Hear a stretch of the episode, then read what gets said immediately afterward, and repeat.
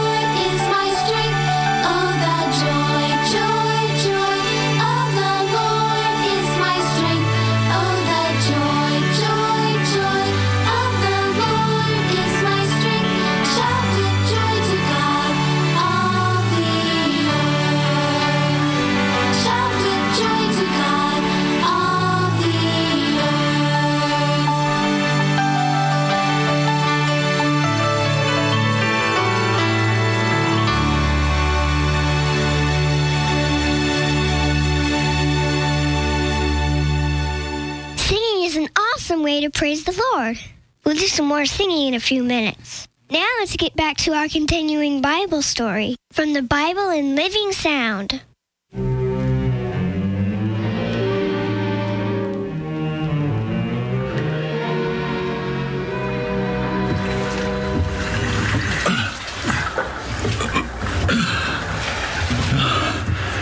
Empty. no fish. All night we've slaved with this net. Over the side, pull it in. Over the side, pull it in. Empty. Uh, cheer up, Simon. Day is breaking. Uh, time to quit and go ashore. Perhaps today we'll fare better. Catch fish in the daytime? You know very well night is the time to catch fish in these waters. If we caught none all night, how can we expect to catch any in the daytime? Well, perhaps our partners have done better. James! John! Can you hear me? Yes, Andrew, we hear you. How many fish have you caught? None. None at all. How about you and Simon? We've netted none at all. None. Nothing has gone right. Nothing. Uh, things aren't all that bad. Bad. All night I've been thinking. John the Baptist, a godly man and faithful, yet he languishes alone in a dungeon, his fate to be decided by an evil king. Then there's Jesus. What lies in store for him and us, his four followers? If the ill success of his mission to Nazareth and the nearness of his death upon the city's cliff is an indication, failure, disgrace, and death are inevitable results. No future in that. You need rest. Rest? From what? Fishing? No, fishing is our business, our means of earning a living. We have caught no fish. We must go ashore, clean our nets, then go right back out and fish until we catch enough to live on for a while. Rest. James and John and I will clean the nets. You rest. Meanwhile, Jesus, hoping for a little season of rest from the multitudes that followed him day after day, had come to the shore of the lake. But soon the people began to gather about him. Their numbers rapidly increased, so that he was pressed upon all sides. Close by were two fishing boats, their prows resting upon the sand, their sterns bobbing upon the restless waters. Both boats appeared to be empty of cargo and crew. But in the nearest one lay Simon, resting, thinking. Future. It's black as night. Ominous. I'm uneducated, rough, just a fisherman. A very unsuccessful fisherman. It's all I know how to do except to follow Jesus. Perhaps I should do both fish and follow Jesus, as I have been doing since that day that Jesus called upon me to be one of his disciples. Now, follow Jesus, be one of his disciples. Ah, I can see no future in that. He's a great teacher. I love him. I love to listen to his soothing voice, voice full of love, great power and authority. Yet Yet he is surely doomed. The civil and the religious leaders shun him. They proclaim him an impostor. They even desire his death. Yet the masses of people flock to hear him the young, the aged, well, the sick, the poor, the rich, the merchant, the fisherman, they all come to hear him. Is he the Messiah? Or isn't he? Those who have been healed know he is. Others think he is, while some think he is not. The leaders of our nation know he is not. I know not what to think. Simon, It's Jesus. Yes, Master. may I come aboard, Simon? Of course, Master. Delighted. Here, here, let me help you. Here, Master. Recline upon this and rest. There is no rest for the true laborer, Simon. No rest, Master? In my house are many mansions, and rest for the faithful. What then, Master, may I do for thee? I bid thee, Simon, Pull this boat a little way out upon the water so that the people upon the shore may better see and hear me. Immediately, master. What a scene was this for angels to contemplate! The Son of God, their commander, sitting in a fisherman's boat, swayed to and fro by the restless waves, and proclaiming the good news of salvation declaring the great things of his kingdom in the open air to the common people. The lake, the mountains, the spreading fields, the sunlight flooding the earth, all furnished objects to illustrate his lessons. It was such scenes as this that the prophets of old had written about. The land of Zebulun and the land of Naphtali, toward the sea beyond Jordan, Galilee of the Gentiles. The people which sat in darkness saw a great light, and to them which sat in the region and shadow of death, to them did the light spring up. The discourse ended. Jesus turned to Simon Peter. Simon, launch thy boat out into the sea and let down thy net. Load the net? For fish, master? Yes, sir. But, master, four of us labored all night and caught nothing. Nevertheless, master, at thy word I will let down the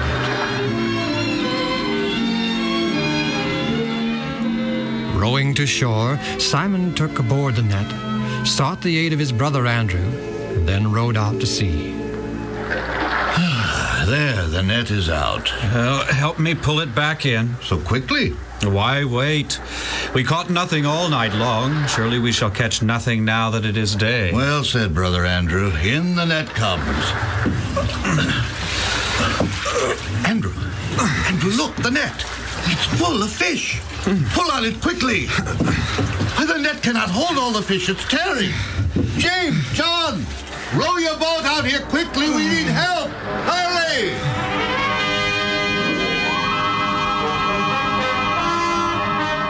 When the catch was secured, both the boats were so heavily laden with fish that they were in danger of sinking. But Simon was unmindful now of boats or fish. This miracle, above any other he had ever witnessed, seemed to him a manifestation of divine power.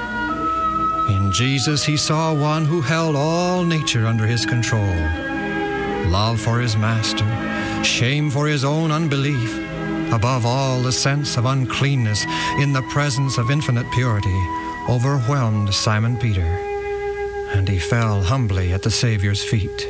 Depart from me, for I am a sinful man, O Lord. Fear not. From henceforth thou shalt catch men.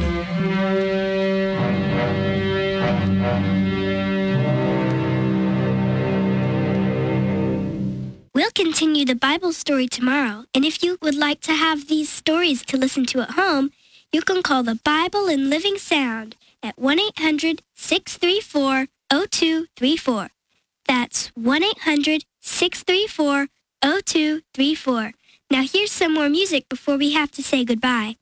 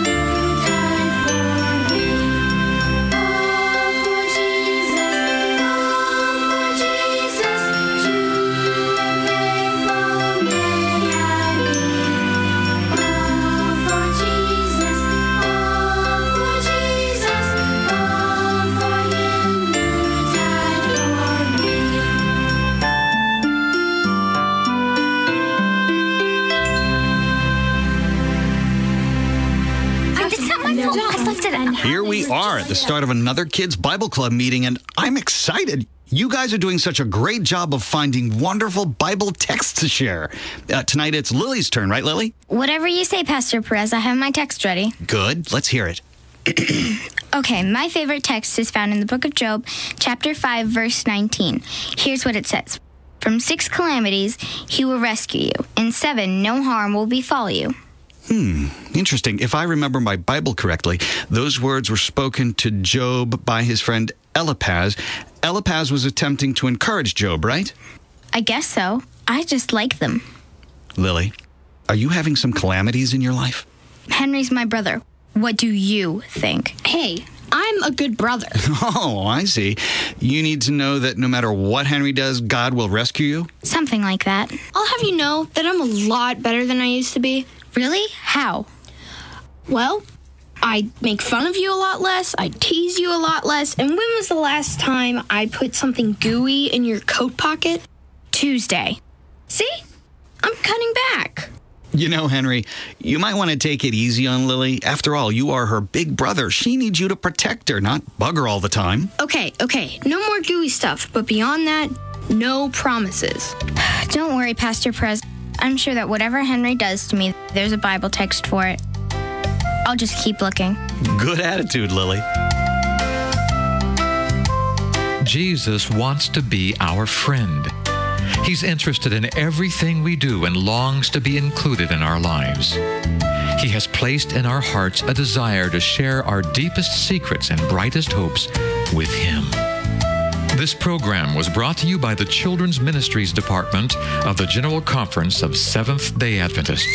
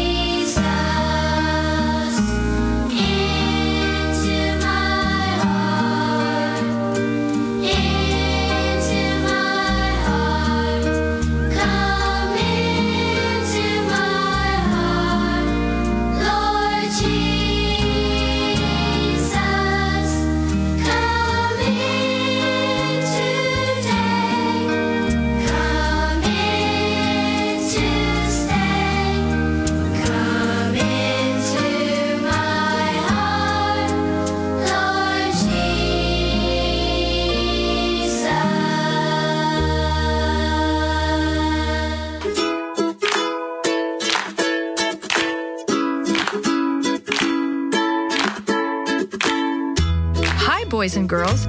This is Ms. Kathy. I'm so happy you've joined me today for another story just for you. Do not be anxious about anything, but in everything, by prayer and petition, with thanksgiving, present your requests to God. Philippians 4 6. God Turned the Lights On by Velva B. Holt. It was the night of October 7, 1959. Without any warning, the electricity had gone out, and the whole town of Grants Pass, Oregon, lay in darkness. Mrs. Ray Kinch was babysitting in someone else's house, and she didn't know where to find candles. So here she was with four children and no lights. It was a rather frightening situation. The two year old baby was already in bed, and in a matter of minutes the rest of the children would have been tucked in and fast asleep. But now they couldn't find their pajamas and were too afraid to go to bed, even if they could. Mrs. Kinch hoped the lights would come back on soon, but in the meantime she put her arms around the crying children to console them. Don't be afraid, she said. Jesus loves little children and takes care of them, even in the darkness. At other times when she was babysitting, Mrs. Kinch had told Bible stories to the children. So even though their parents hadn't taught them anything about Jesus, they had heard about him many times before. Billy, the oldest child, was trying to be brave. We can pray to Jesus, can't we? he suggested. Yes, the others chorused. He could make it light, couldn't he? Yes, of course, Mrs. Kench replied slowly. He could make it light if he wanted to, but you see, God doesn't always find it best to do everything just as we ask. But we can ask, can't we? The children interrupted. They wanted light, and they wanted it at that moment. All right, Mrs. Kench agreed. Let's kneel and ask God to make it light. But you must remember that we are praying for God's will to be done. And if it isn't His will that we have the light just now, we shouldn't think that He didn't hear our prayer. Holding the children close to her, Mrs. Kench prayed, Dear Jesus, if it is thy will, make it light. But if not, then keep us safe through this awful darkness. Amen. When the prayer was over, there was a knock on the door. This frightened the children even more. Their parents had warned them not to open the door to any stranger, especially because there had been prowlers in the neighborhood recently. Feeling somewhat uneasy herself, Mrs. Kinch called out, Who is it? A woman's voice answered, I am a friend of the family and have brought you some candles. The children immediately recognized who it was, and they thought this was the answer to their prayer. Jesus did answer our prayer, didn't he? Billy quickly commented.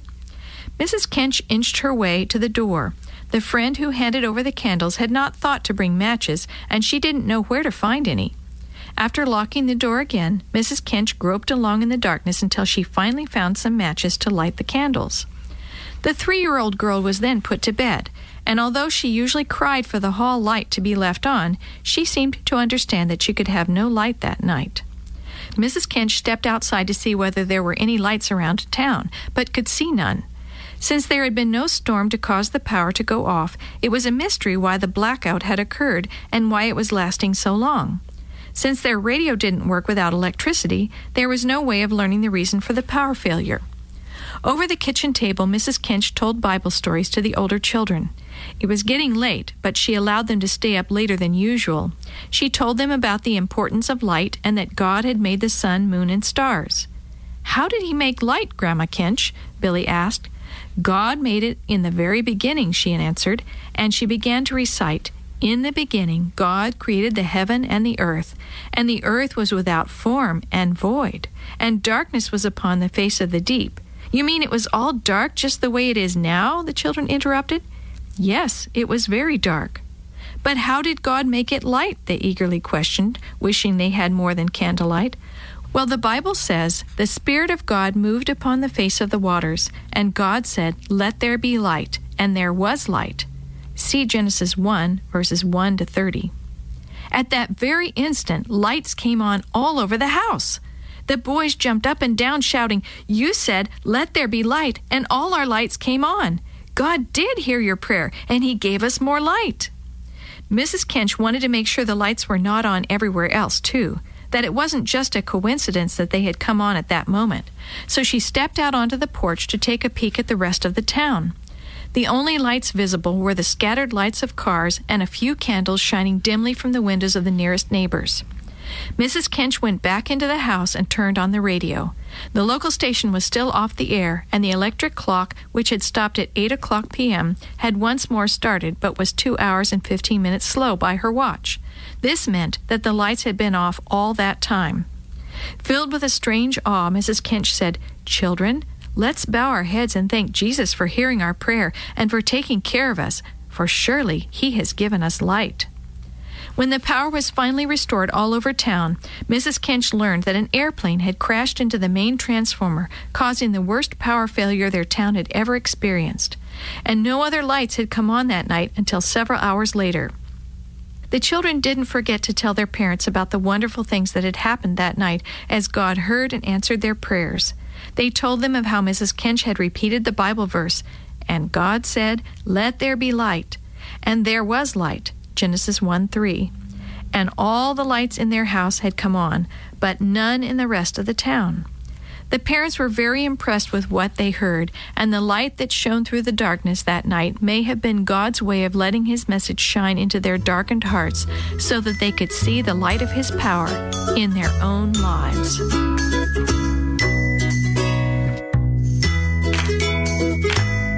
The story you have heard today is from God's Greatest Stories, written by various authors and compiled by Randy Fishell, and used with permission from the Pacific Press Publishing Association. If you're interested in any other books published by the Seventh day Adventist Church, please visit AdventistBookCenter.com or call 1 800 765 6955.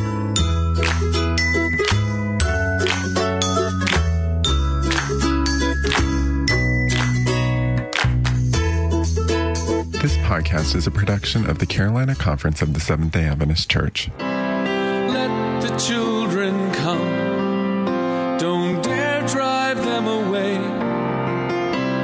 In them the kingdom comes. Hear the holy, foolish things they say. The springtime of their life decides the adults they'll become. So let the children children come. Children's Bible Journey was brought to you by 3ABN Australia Radio and is a production of Life Talk Radio at lifetalk.net.